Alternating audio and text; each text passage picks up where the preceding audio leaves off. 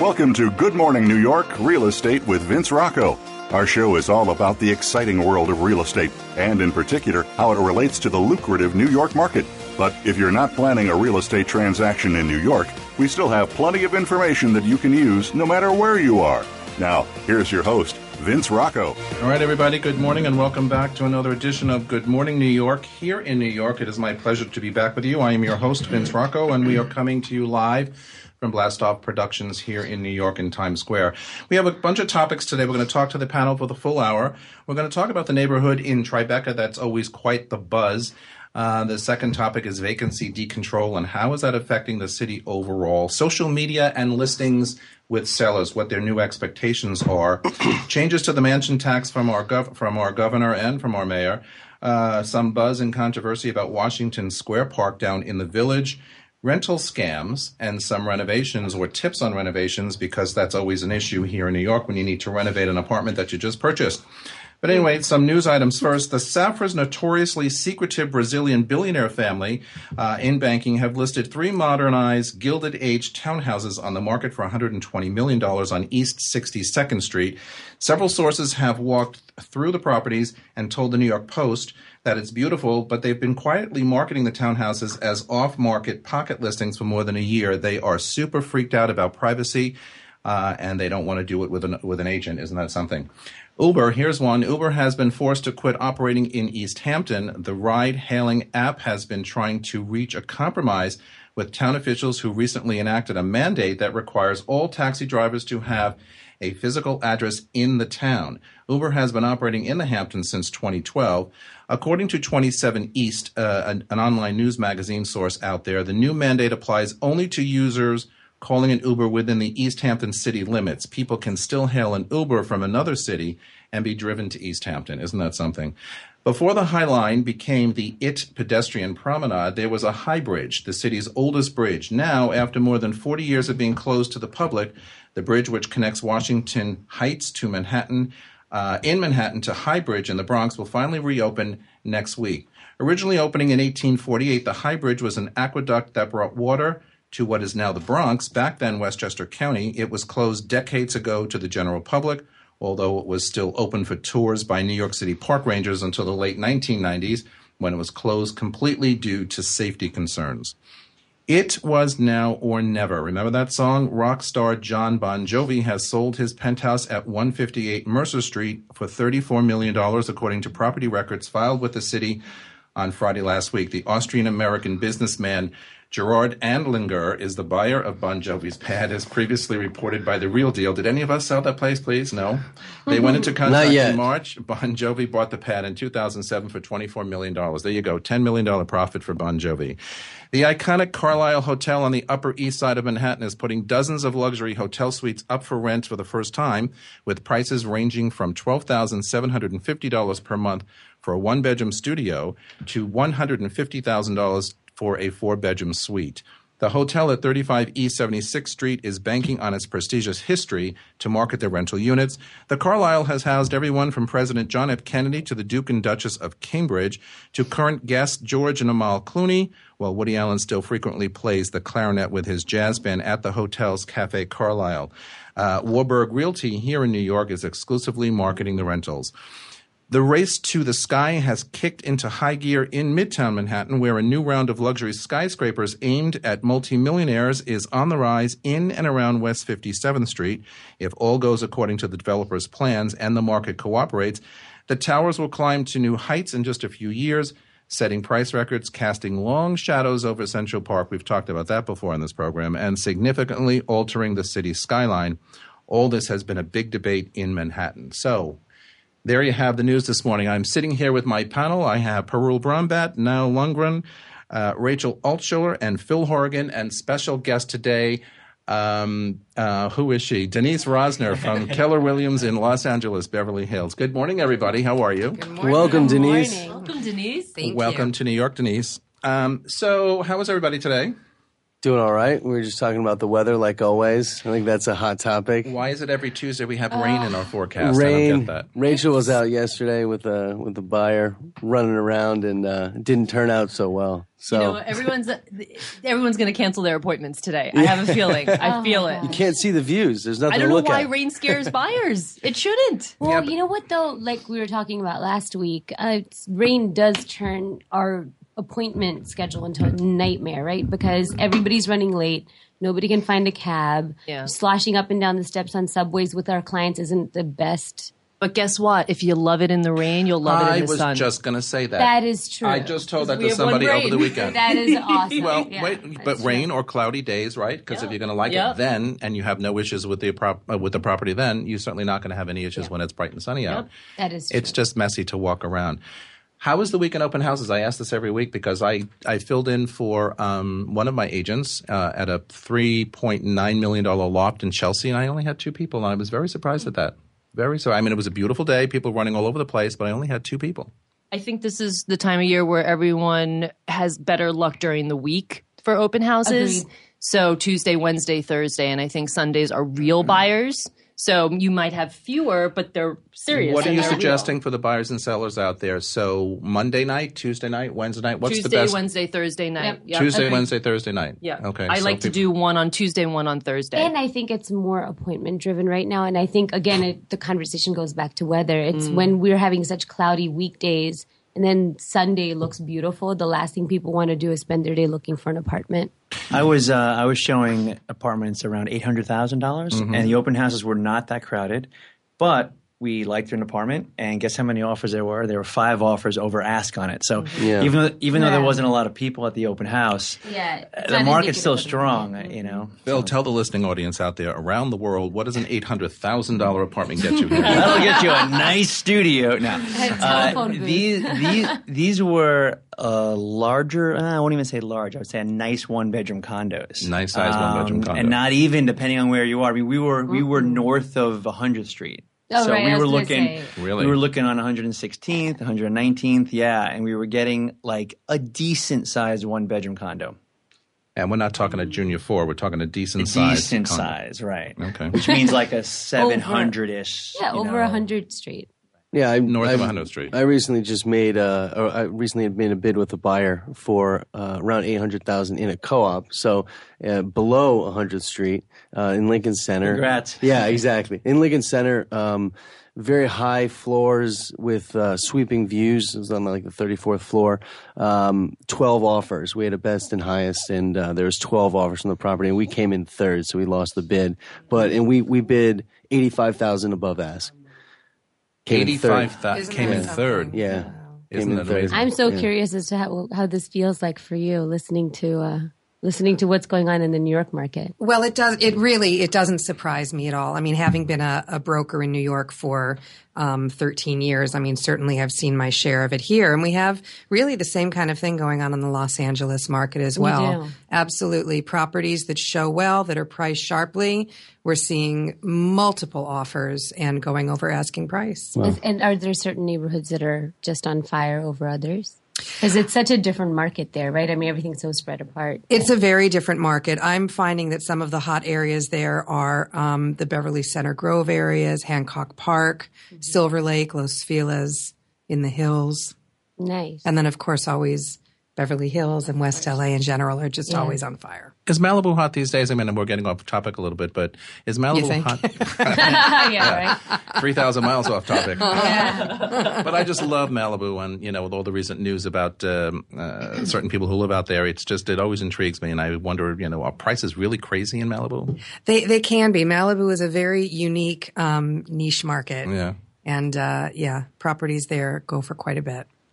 All right, I just want to remind everybody that we are a very interactive show. So if you want to talk to any of my star panelists here or myself, you can call in with questions at 866 472 5788. They'd be happy to take your calls. Or you can email us at vrocco at bluerealtygroup.com. Or you can tweet me at Vince at Vince Rocco. All right, so let's get to some of our topics. Vacancy decontrol could cost the city roughly 100,000 affordable apartments. Most of the rent regulated apartments likely to be impacted are in the city's most, most expensive areas, such as Tribeca, much to the chagrin of affordable housing advocates. This, according to the New York Daily News. Some rents could raise to uh, $4,000 a month. The Upper West Side and Chelsea could lose almost half their regulated apartments, again, according to the Daily News.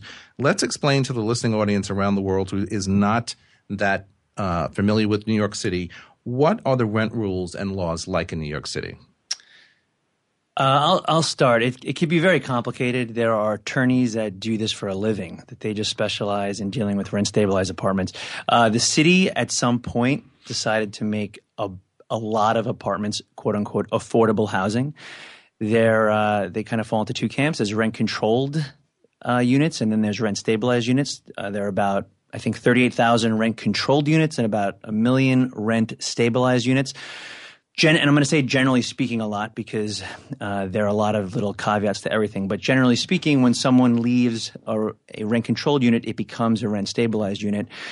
Uh, these units um, are there's, there's, really two two rules in order for something to become, I guess, destabilized. If the and this is again generally speaking, if the price goes above twenty five hundred dollars, um, and also if the tenant makes above $200,000 for the previous two years. Generally speaking, if, if one of those two things are true, then the apartment could come off uh, destabilization. These apartments are usually substantially below market value. And there's one more thing too, just to add on to that. So mm. if uh, if apartment is stabilized or controlled, and a landlord purchases the building and then uh, renovates that apartment, um, MCI, major capital improvements, if they spend a certain amount of money, um, there's a there's a basically like a, a, formula. If you if you spend a certain amount of money um, on the apartment, then it will allow that apartment. For example, that's this is hypothetical. That's seven hundred dollars a month. You spend a hundred grand on the apartment, and then all of a sudden you can make that jump out of stabilization. Now it's free market, and you could charge three thousand dollars for that apartment, for example. Right. I was to say I, that's exactly right. In fact, I have a landlord now, and they own a bunch of rent stabilized units, and they were going for exactly seven hundred dollars a month and they put substantial capital improvements in the unit. And then, according to the formula that's provided by the city, they're able to now charge. I think they can get it up to eighteen hundred. It's still kind of hard to get it up too high, but uh, but they were able to get it up to eighteen hundred. So it's still rent stabilized because it's below the twenty five hundred dollar cap, uh, but now it's much closer to market rate. Yeah, and I think it really depends on layout too. So that, for example, that was probably a studio was, or a small yeah. one bedroom yeah, where you got exactly. that that hike from seven to eighteen hundred. Right. A lot of these other landlords who their their basic strategy is to find um, apartments with enough square footage, oversized one bedrooms, for example, that have light and air, where they can convert it uh, to be a two bedroom, so that they can get that apartment from seven hundred dollars, a big, nice, open, huge uh, eat-in kitchen, one bedroom, mm-hmm. and then turn it into a two or potentially a three bedroom, mm-hmm. and then you know prime location. You get recent college grads who have washer dryers, dishwashers in the apartment. All of a sudden, you know they can get five thousand dollars for an apartment like that, and I've seen it. I've worked with landlords like that. And the one, uh, the only thing I'll say is the the big advantage of rent stabilized apartments is again, generally speaking, the landlord has to offer you a renewal for the unit, and the increase, the price increase, is also set by the city, and the price increases are very very low. They're usually somewhere between zero and four percent increase. So uh, a lot of us have friends that have been in, maybe some of us have been in rent stabilized units for years. Some people just never want to leave them. The increases are so low, and you could be paying substantially below market value. Let's hold the thought there, but I do want to continue this conversation. We have to go to break. You are listening to Good Morning New York on the Voice America Variety Channel. Don't go away. Streaming live, the leader in Internet talk radio, voiceamerica.com. Put Blue Realty Group to work for you. Blue Realty Group is a full service luxury real estate brokerage firm in Manhattan. With our global reach, unrivaled marketing capabilities, and veteran team, Blue serves some of the world's most exclusive and high profile buyers and sellers. Visit us today at BlueRealtyGroup.com. At Blue Realty Group, we feel that people matter and results count. Our mission with you is to meet and deliver expectations to drive the results you want. We're ready now. Visit BlueRealtyGroup.com. That's B L U RealtyGroup.com. the Internet's number one talk station. Number one talk station. VoiceAmerica.com.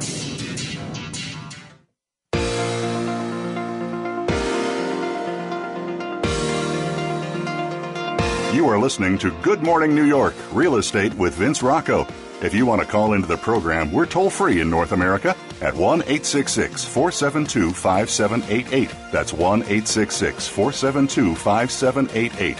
Or send an email to vrocco at bluerealtygroup.com. That's vrocco at blurealtygroup.com. Now, back to the show. All right, we're back, everybody, and we're talking about rent regulations and rules here in New York City, which, of course, are very different from any place else around the world. Uh, vacancy decontrol. So, Phil, you were finishing up your thought on that. Let me just ask you something. So, what what about free market apartments? You know, how are they increased per per year or per Right. end of lease into new lease? Yes. So a free market apartment, it's up to the landlord. It's, it's theoretically whatever they want to charge. Of course, they're not going to charge something that's way above market rate because they won't get the apartment rented. But theoretically, a market rate apartment, a landlord could charge whatever they want, and that's why when a an apartment is rent stabilized, a landlord's trying to do whatever he or she can to get that off rent stabilization within hopefully legal means, because they want to try to get market value uh, for the apartment. Hopefully. Hopefully, yeah, yeah. and that's and that's what you, the question that you ask is how do they get it you know to so to free market or what can it do? It's a free market apartment, and in those you know I've seen jumps for from forty two hundred to a forty eight hundred dollar apart uh, price for that same apartment Because they can. because they can because that's where the market It's is is now me. leading. Yeah, I mean it's crazy because the fact is is that um, especially I think for the listening audience, it's anybody who is moving into an apartment, signing a one year lease, if at all possible, protect yourself. You know, have a percent increase per, for the next year and the year after as an option. Like if I were to renew, then you can only increase it by this amount. Um, negotiated into your lease for, up front because, um, you know, I mean, I've at one point I, my rent had jumped six hundred and fifty dollars per month the next time I was signing my lease, and you know, it was just below where finding movers, you know, even if I have to pay half a broker fee to move to another apartment was going to be more expensive still than me just sucking it up and taking on $650 more per month. I think we also have to point out to the listening audience that we're talking about such a wide range of rentals in the city. We have mm-hmm. condos, we have co-ops, Yeah. we have rental buildings, and when you're talking about a rent increase, a lot of times our owners say, "How much should I increase?" They come to us, Yeah. and we usually say three to five percent. That three to five percent covers their fuel, their taxes, their common charges, and the sublet fee that they have to pay in most co-ops. Great point. Yeah. and, co- and condos, Yeah. yes. The controversial question always, though, when you're reading articles about this or just talking to fellow brokers or even people who live in these these apartments, how does this change the landscape of New York City as a whole when you start losing all these these uh, controlled apartments and uh, people can no longer afford to live in them? What does that do to the the the, the face of New York City? I mean, we, Well, I will we've- channel my inner Ivy Ray. I was just going to say that. I was thinking about her too. Oh my actually. gosh, she would totally be all over this. She's moving right now. I think into a free market She's apartment. moving to yes, exactly. Uh, which is why she's not here. today. Exactly. Uh, but uh, but you know, I mean, it, it just you know, it it definitely makes us lose some of the variety that we love in this city. Um, you know, more and more people are getting priced out as a result of that, and you know, it, I think that I mean, I think I'm a little more forgiving, not by a lot, but a little more forgiving than Ivy is about that because I do think that at the end of the day, when we live in a city that is, you know, it's it's a, such a relatively small area. We're on an island, you know, that I don't think that being pushed out where it's a 25 minute subway ride is necessarily that far out from center, you know. So while the character of the city changes and molds and grows in a way, um, I do think that there's you know there's an argument to be had to to make sure that some of these things are subsidized. So like not all the artists and you know like for instance like Soho has you know artist re- artists residence In residence, buildings. yeah. I think having you know those sorts of programs for specific pockets so that we don't lose our culture is important. But some of it is just you know as the city grows and changes, you know it's just the way of life. Certainly the way of life and certainly grows and changes. And who knows with all these uber wealthy um, people coming in on the on the sales side you know something has to give. All right let's move on. The new york apartment sell new york apartment sellers are starting to demand more than usual when it comes to marketing. They want assurances that their homes will be showcased on widely followed instagram feeds Tech savvy brokers have long used the photo sharing social network as light-hearted modern supplement to more traditional forms of advertising, but in recent months, more clients have started to specifically ask for the social media boost. How do we as brokers feel about that? Because you know what? We talk about change on the rental side and the sales side. Social media is changing our mm-hmm. business or the way we conduct our business. What is this Instagram doing to you know how we market our sellers' apartments. Yeah, I think it's it's here, and it's you know everyone needs to start grappling with the fact that it's not really going anywhere. Um, I'm not I'm not sure if you know it may, it's a making or breaking pitches at this point, but it potentially could in the future. And you know, at the end of the day, our job is to showcase um, our listings and sell them and, and, market them to as many people as possible. And you know, if we have followers, that is currency. That shows that we have value. That people are looking at you know what we're doing on a daily basis, if it's personal or what we're doing in the professional world. So the more that we're able to to showcase that, collect followers, real followers, because you can always buy those as well. So there's kind of a it's a bit of a tricky. Well, I mean, other industries, right? Like for instance, like fashion models. I mean, we were just talking yeah. about about this the other day, um, where you know these days, I mean, it used to be, you know, you you're a pretty girl at 13, you're five foot eight inches. You go in and talk to Ford model, elite model, whatever. Now, unless you have a following of, I believe somebody was saying about 140,000 followers on Instagram. Incredible. You shouldn't even bother. Like, as in, it's, there's no point in even going in to say, look at me. Like, they immediately say, how many followers do you have? So I think our industry is following suit. Granted, I feel like Vince Vaughn and like the internship, you know, being like, wait, you know, Facebook, but just for pictures on the line because I don't even have an Instagram account. but I rapidly realized that I need to really have a social media outlet to my business. Well, I'm going to sure. play devil's advocate for a minute because I do believe that social media, and I use it, you know, for, for my business, but I, I have to ask specifically about Instagram because that's where the concern seems to be. I do have an Instagram account and I find it just really a picture – notebook or a picture library and you go see one photo after the next. So why are sellers singling out Instagram over say Facebook where you can add text and you can add, you know, uh, whatever you want to to that picture? Why is it Instagram that is is getting everybody's attention on the seller side? Because I've had sellers in the last probably 3 or 4 months say to me, "So do you use Instagram?" To market my will you use Instagram mm. to hmm. market my apartment? And I'm I'm sort of like, well, okay. what is it about that particular app? Well, pictures say a thousand words. I think that's really important, right? And when we're marketing properties, people aren't necessarily first thing they do is look at the pictures. They're not reading the you know two Correct. paragraphs that you're writing. But that scares me. Yeah, it does. It, that's that's why because you know pictures can be edited, they could be photoshopped. There's yeah. you know we, are all in the business. We've been to plenty of listings where mm-hmm. we're like, oh, this is great, and then we get in there and we're like, oh, that was virtually staged, didn't wasn't me- mentioned in the writing, and it looks terrible.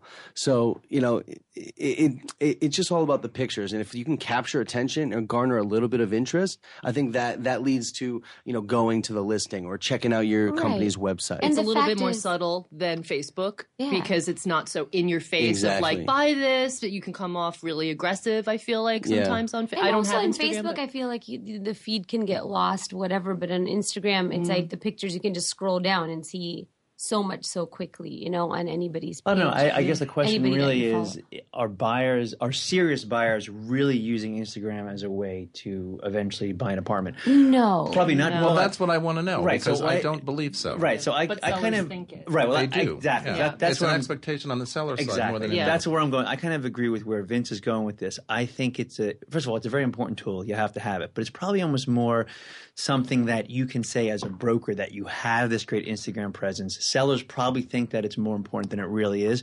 I've had sellers ask me to do all kinds of crazy marketing things because in their head they just think that, oh, you know, post a sign outside this particular embassy, you know, for this apartment, that kind of stuff, you know. And mm-hmm. I mean, the truth is, like, we all know, we know, uh, a serious buyer tends to eventually go through the same kind of funnel. You know, um, a serious buyer eventually gets on the web. They eventually probably get to an agent. They eventually maybe get to StreetEasy.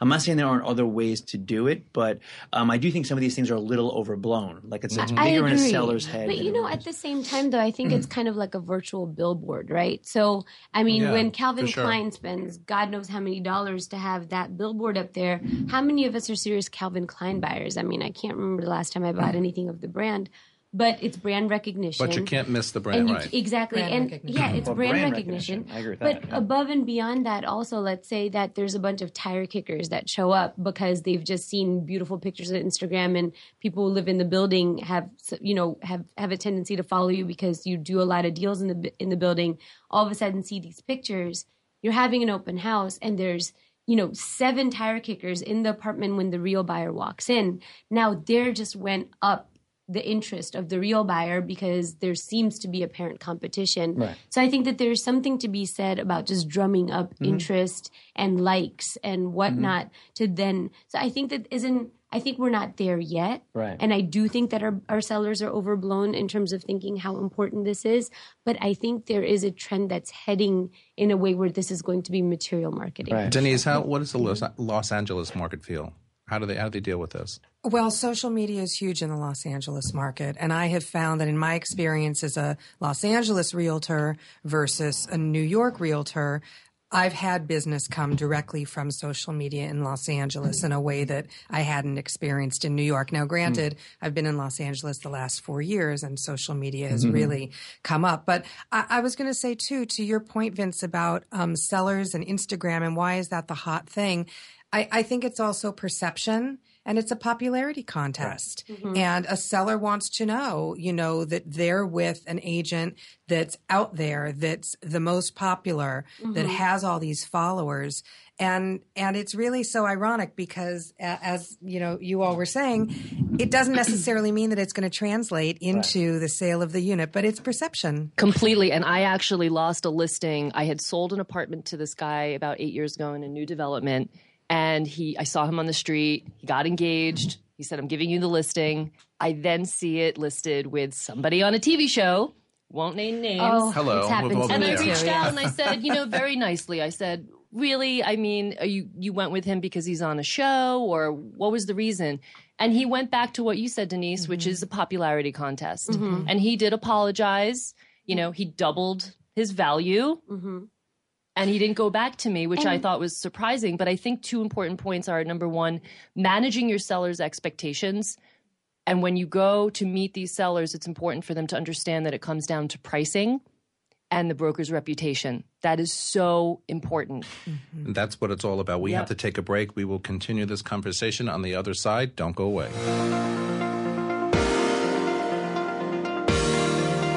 Stimulating talk gets those synapses in the brain firing really fast. all the time. The number one internet talk station where your opinion counts. VoiceAmerica.com.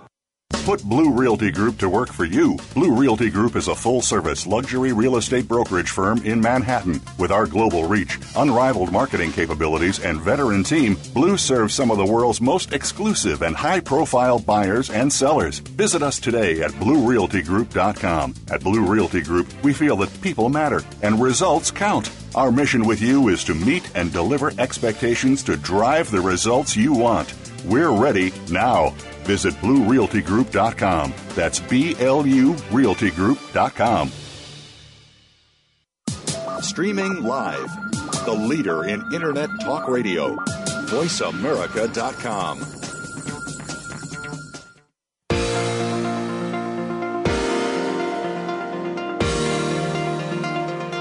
You are listening to Good Morning New York Real Estate with Vince Rocco. If you want to call into the program, we're toll free in North America at 1 866 472 5788. That's 1 866 472 5788. Or send an email to vrocco at bluerealtygroup.com. That's vrocco at blurealtygroup.com. Now, back to the show.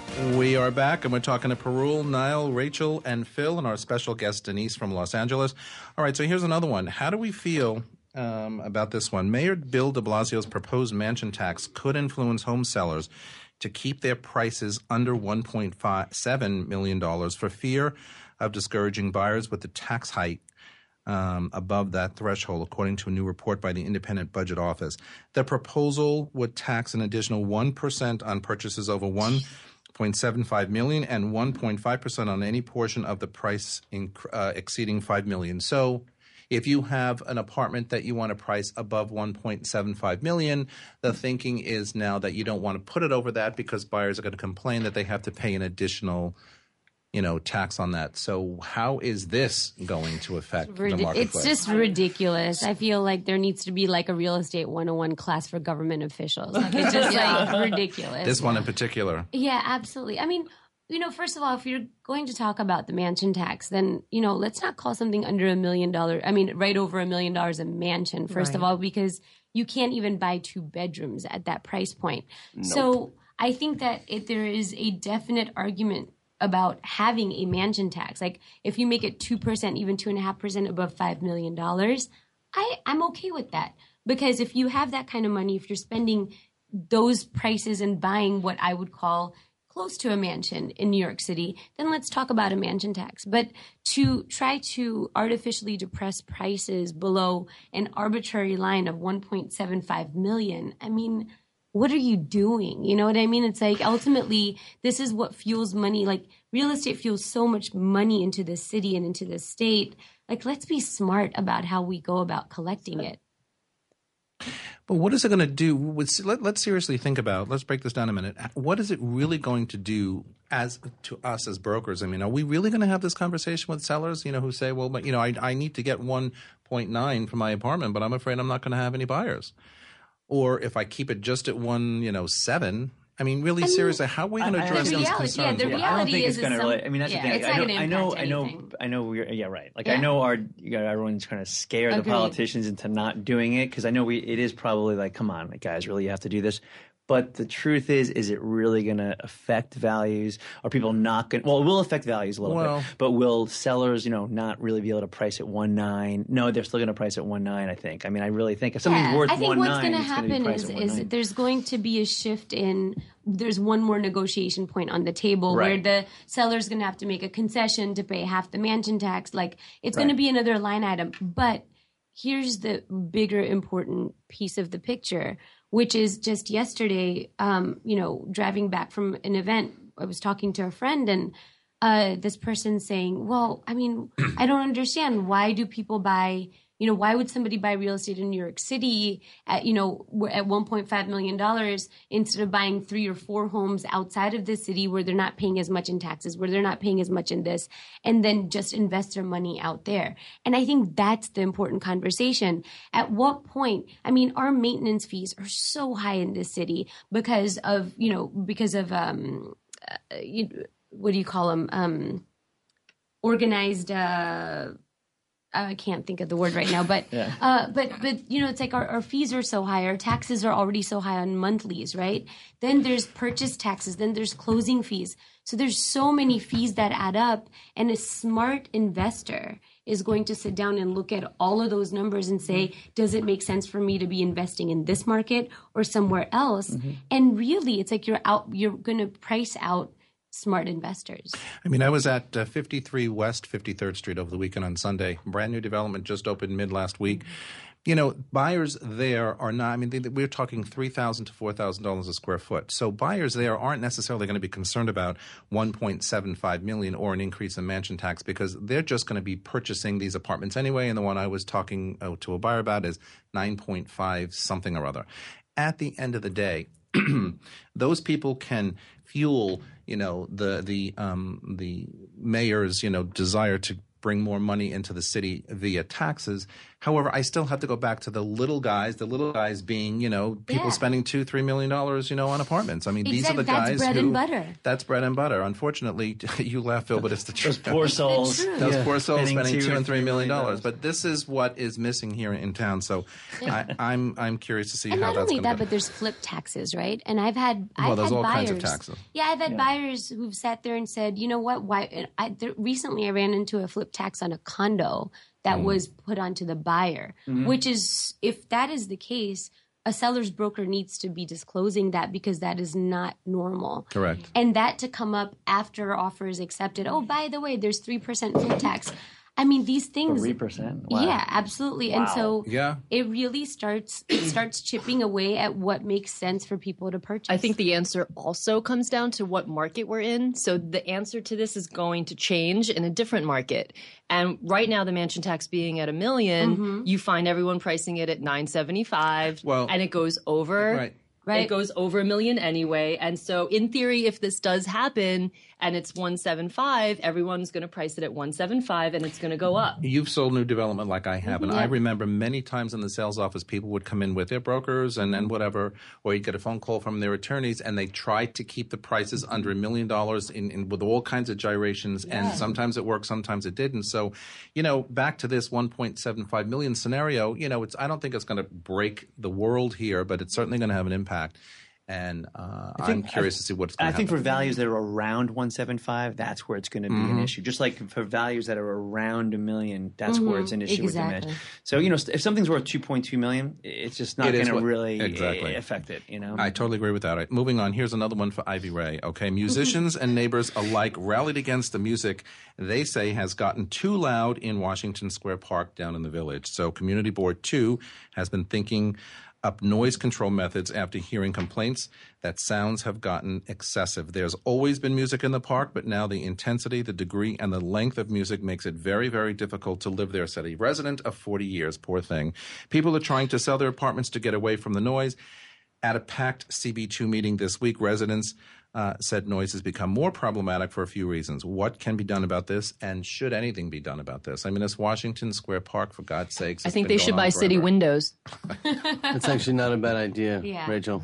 But you know, anybody who has outdoor space over there, though, I have to say, I live right by Washington Square Park, and I like I like just going and hanging out there, and it really is like you can't hear yourself think in that park anymore because, and it's not just musicians; it's that there's one musician trying to. You know, Outdo drown out, other, out, yeah. Mm-hmm. outdo the other guy, and so it sounds like a cacophony versus like music. Well, that's what I know? wanted to ask. yeah. It's, it's it's more about it's more about being in the park or walking through the park or the surrounding areas of the park than being home in your apartments Yeah. up there because you can close your windows. Yeah. But I also recently just walked through the park and it was kind of booming, and I thought, well, you know, this is a little much. yes. But Yeah. what do you do about that? I mean, can you control this? I mean, I guess maybe if there's permits of, you know, if you are going to perform, Certain hours? yeah, then then there's at least allotments of who's performing there and at what time. I just get concerned, and maybe you all know. feel the same. But you know, when you try to regulate things outside in our parks, you know, we don't live in the country. We don't have our own private backyards. You know, we have to follow the rules and regulations of buildings that we live in, in in New York City. But when you start saying you can do and not do stuff in parks outside, it's really it, it kind of gets me crazy I because hear you. this is what people want to do.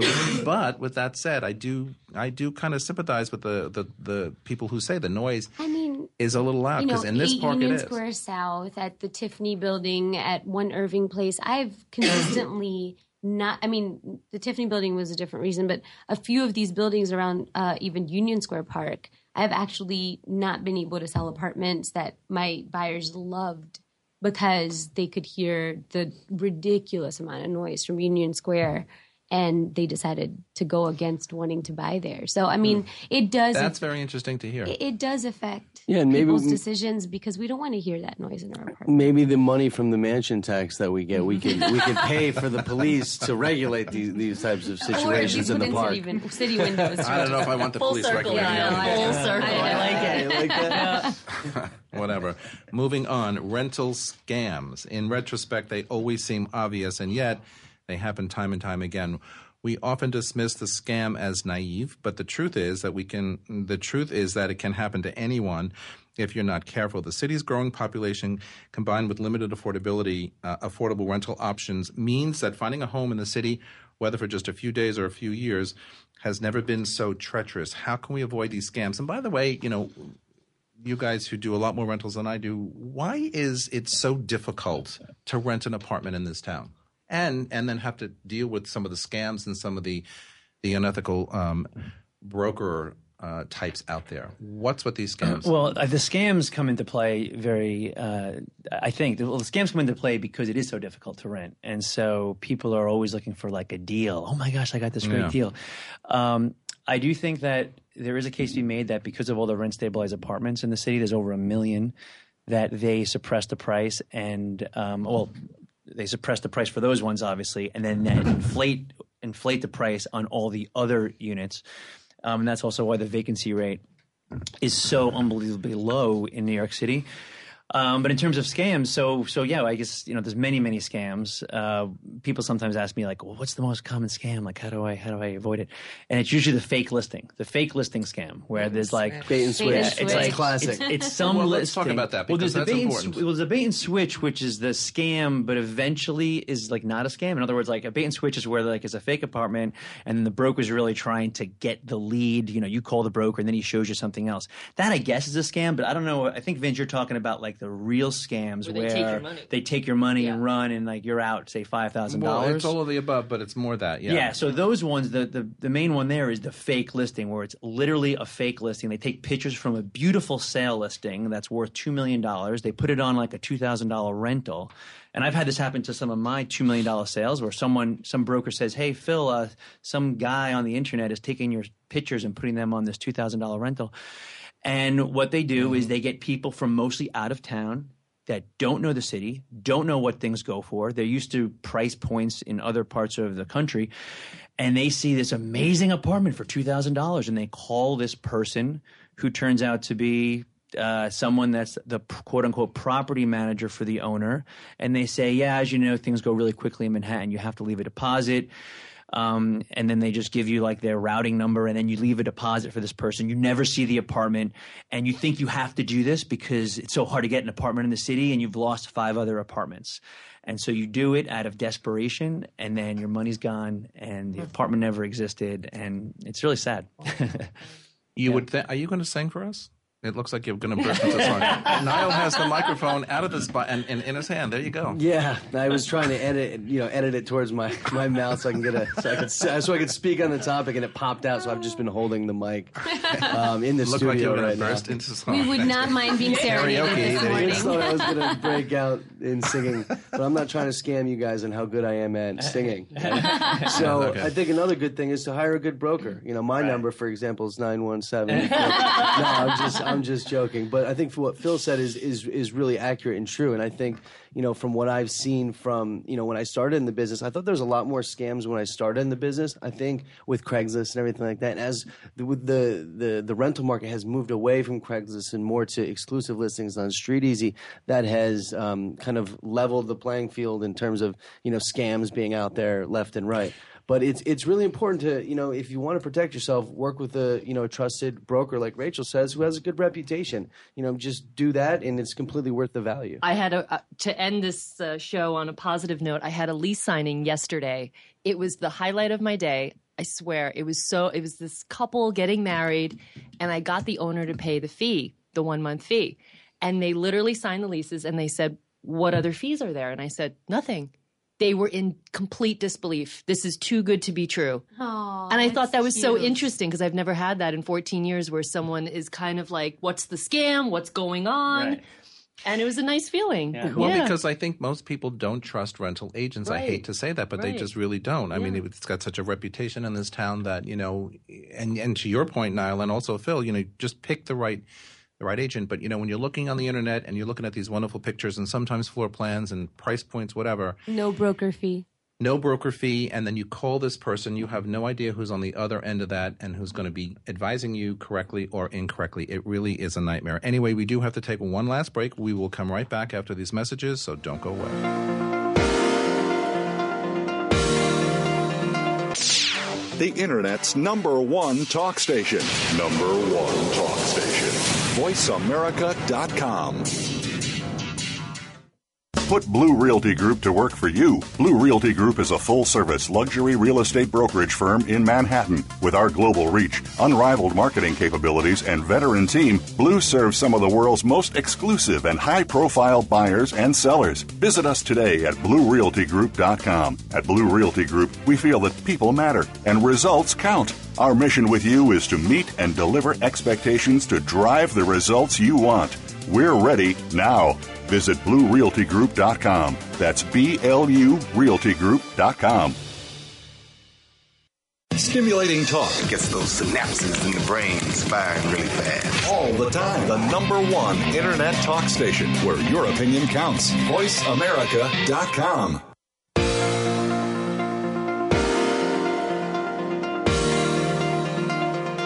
You are listening to Good Morning New York Real Estate with Vince Rocco. If you want to call into the program, we're toll free in North America at 1 866 472 5788. That's 1 866 472 5788. Or send an email to vrocco at bluerealtygroup.com. That's vrocco at blurealtygroup.com. Now, back to the show. All right, we're back, everybody, and I just wanted to point out before we continue our conversation that tomorrow evening from 5 to 7 is the Real Estate Master Series sponsored by the Real Estate Board of New York and Everbank.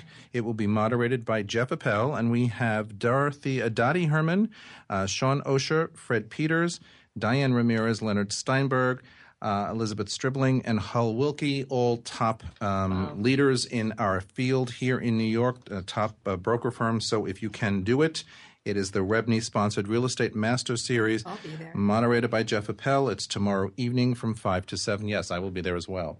Uh, it's always good information. All right, let's talk quickly about Tribeca. So, you know, the neighborhood is in Lower Manhattan in New York City, and it, it's really considered the triangle, you know, below Canal Street for those out there in, in um, foreign lands who don't understand our geography. It's bounded by Canal Street, West Street, Broadway, and either Chambers or Vesey streets. The neighborhood is home to the Tribeca Film Festival. Uh, by many, Tribeca could be considered the best place to live in the city. It enjoys minuscule crime levels, great schools, tons of transit, well planned waterfront access, and light filled loft type apartments in painstakingly rehabbed industrial buildings. But having already um, overtaken the Upper East Side as the city's richest neighborhood, it's prohibitively expensive, and any trace of racial and income diversity are long gone. So, you know, my question to everybody is what's with Tribeca? I mean, I happen to love it. PS two three four. PS two three four. That's what did it. That's what it is, mm-hmm. right? Absolutely. Yep. Large size apartments, family sized apartments where you couldn't get the space uptown. I mean, all of the above. But do do you, does anybody, you know, when you're working with buyers out there, does anybody consider it just a little too far south in the city? Some Yes. parts. Yeah. Some parts also. Like, I mean, Tribeca is also a growing, sprawling mm-hmm. neighborhood, right? So, you know, if you look at the pocket of where, you know, like Greenwich Avenue and, you know, like North Moore Street area, obviously it's beautiful, it's perfect. You know, but as you f- go further east, sort of where you know it's sort of, it's still technically Tribeca, but the places that aren't really that residential looking, even, um, you know, it does start feeling a little FiDi-ish, you know, financial district-ish. Yeah, and then that's uh, exactly. But you know, I remember the days when I was working down on Wall Street, and Tribeca as a neighborhood was just beginning to become something. And you know, I thought to myself, why would anybody want to live here? There isn't a store that's convenient. There isn't a restaurant.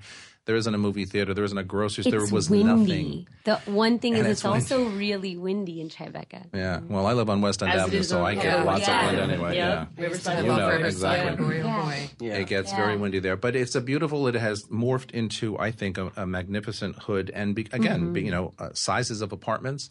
Um, And the school loft-like district. feels, the high Yeah, ceilings, think, the big um, windows. I think those are the things that are and you amazing. still find a lot of Mm-hmm. first generation lofts down there, which I really think are am- amazing there in Soho. Go I ahead, mean, would you guys agree that one of the reasons I think why it became so popular is because people that want to live downtown, got a little older, have kids, want to raise a family, and they still want to be downtown, have maybe less options. But Tribeca is great. Mm-hmm. And if you know, look at the great history- schools, great, you know, so a lot of families, a lot of families live there. The history is also it was a trickle down from when Soho became unaffordable. Mm-hmm. So, um, you know, so historically speaking, like that's sort of why it happens right there. And I know Rachel and I always share a brain. Rachel was about to say the same thing. I thing. did a development um, a long time ago before Whole Foods was there on Wow. Warren Street. and people were moving in not because of the school, not Mm-hmm. because of the light or views. Mm. They were moving in because of the interior space and the high ceilings and Yep, the arch high ceiling, windows. Yeah, because you're certainly not getting that's views what there. attracts buyers there. Yeah. Exactly. It's it's it's amazing, but um, I just love the whole landscape. Also, people move there, I think, for the anonymity of it all because you can live tucked away without doormen for the most part, without any kind of pomp and ceremony. And there are a lot of celebrity types uh, who do live down there for all sorts of reasons. All right, so moving on. Before you start knocking down walls, it pays to do some research. We're talking about renovations now, especially if you live here in New York City, where a renovation can be a confusing and complicated process. You know, l- mm-hmm. let's just you know peel it out. So, why is it so complicated to to renovate anything here in New York when you can renovate in the in the burbs, you can renovate in another state, and it's just you know easier? What is the complication here in New York City? First, you have to understand foremost. what you're renovating. Are we renovating a townhouse? If so, we have to get permits from the city. Um, you have to have all kinds of things checked, from electric to plumbing, etc. Because one false move could be problematic for the whole, you know, structure. Then you go, are we in a condo, which is generally a little bit easier than if you're in a co-op, but both do, um, in most cases, require uh, board approval. Um, so, like in co-ops, for example, I think at the end of the day, uh, from my experience, and just just to talk about like my micro experience, I mean, there's a collective experience here, but you know, they're always a bit challenging and daunting at the beginning. You have to have the contractor's insurance. There's so many different documents and forms that need to be signed on. But I've always seen positive experiences with with my buyers who buy and then they want to make renovations because at the end of the day, if somebody's increasing the value of an apartment, buying into a, a co-op, and then increasing the value of that co-op, that collectively increases the value of all the shareholders' um, apartments as well. So um, if they're doing like good things to the apartment, renovating the bathroom, putting a new kitchen in, like that stuff that is generally well received. Um, but I don't know if there's any other experiences from folks here that you know. Well, I think it's also Don't- don't directly correlated to how much noise and disturbance it'll also create for the comfortability of the apartments around the apartment that's getting renovated many times too. So it seems to be, you know, some sort of a, you know, it's not an exact formula or science, but it seems that the the balance seems to fall somewhere. You know, where what do you want to do? How long is it going to take? How much disturbance is it going to cause the neighbors? You know, and is the juxtaposed to how apartment much value. And is the apartment next to the board president? You know, Yeah, I haven't sold any apartments that are next to the board Yes. president, for example. So if they hear that, they're like, "No way!" and they put the kibosh Yeah. on. that That's another one. Or like when Jon Stewart complained for like six straight months on his show about the guy above him who was renovating his apartment. I forgot about I that. That's loved right. it. I mean, that was hilarious. The funny thing is, we I actually he was a, the guy who was upstairs was a friend of a friend's, so I actually knew who the guy was who was just getting slammed on inter, on national international TV on a weekly basis. The But, person yeah. who lives above me, and you all heard me complain about this this person before. It sounds like I'm in renovation sometimes, especially Yes. at night when I'm trying to relax. But uh, you know, back to townhouses. Nile brings up a good point. I am selling a townhouse, hopefully, and uh, it needs to be one of these gut renovation things. It happens to be on a landmarked or historic street, and so what what amazes me is I'm we're getting the the buyer is getting quotes. Of up to a year before you get the approval from Yep. landmarks, up to a year, and then it could take you know eighteen months to two years to actually go through the renovation. So he's looking at me saying, "All right, so I buy a house, I have to carry it for almost three years before we can move in with my family." You know, I look at him and I'm like, uh, "What do you say?" Yeah, I mean, you know it- it's I've- insane. I've been there. So I sold uh, this. My, I mean, this is the fav- my favorite thing that I've ever sold. 34 foot wide Greek revival facade, but this house has two facades. It has an interior glass facade over 9,000 square feet, prime West Village Mm-hmm. townhouse with a retractable roof in the of, over the house, and it looks out perfectly to all these donut uh, gardens. I mean, it is just you couldn't create something more beautiful. And um, it was priced. This was like in 2007. It was priced at 19 million and needed like a new kitchen sink. I mean, the place just really needed a renovation. And I ended up negotiating it down to right around 15 million, right below 15. And um, it took the owner a little over three and a half years, almost four years to get through all the permits to renovate everything, whatever. And about, I, I think he probably put in about $4 million. Um, but now that place is worth like I, there's no price tag. To Well, here's place. the I mean, thing, if because- you were to sell it, I, I think I could sell it for 80, 90 million easy. Well- so there's the upside of like you know, I mean, not every story is going to be that much of a that lucrative, but this place is just insane. I So- that's well said, and I agree with that. And and if you're talking about an investor who can park money into a three or four year project, because in this particular Yeah. case, you know, if they spend uh, eight or nine, seven, eight or nine million dollars on a on a house that needs complete renovation, puts in about three or four. We can sell it for probably sixteen or seventeen in the neighborhoods that we're Yeah. talking about. So if you have the time, if you can park the money, it's uh, well worth it. And you get to the build return, exactly what you want. one hundred percent. Every like A every lot of- inch of the space is yours. a lot of the savvy developers and investors out there that I work with are getting the permits the day before they close. Their team is ready to go. Mm-hmm. Absolutely. Di- They want to go in and out in six months. Very different than an, an end user. Yeah. That, that's know, how it is. All right, we are out of time, unfortunately, yet again. That is Good Morning New York for this week. We are back next Tuesday morning at 9 a.m. Eastern, 6 a.m. Pacific time live. You can always catch the show later in the day on podcast or anytime on our website, voiceamerica.com. For all of us at Voice America all around the world, including Los Angeles, thanks for joining us, and we will see you next time. bye bye, everybody.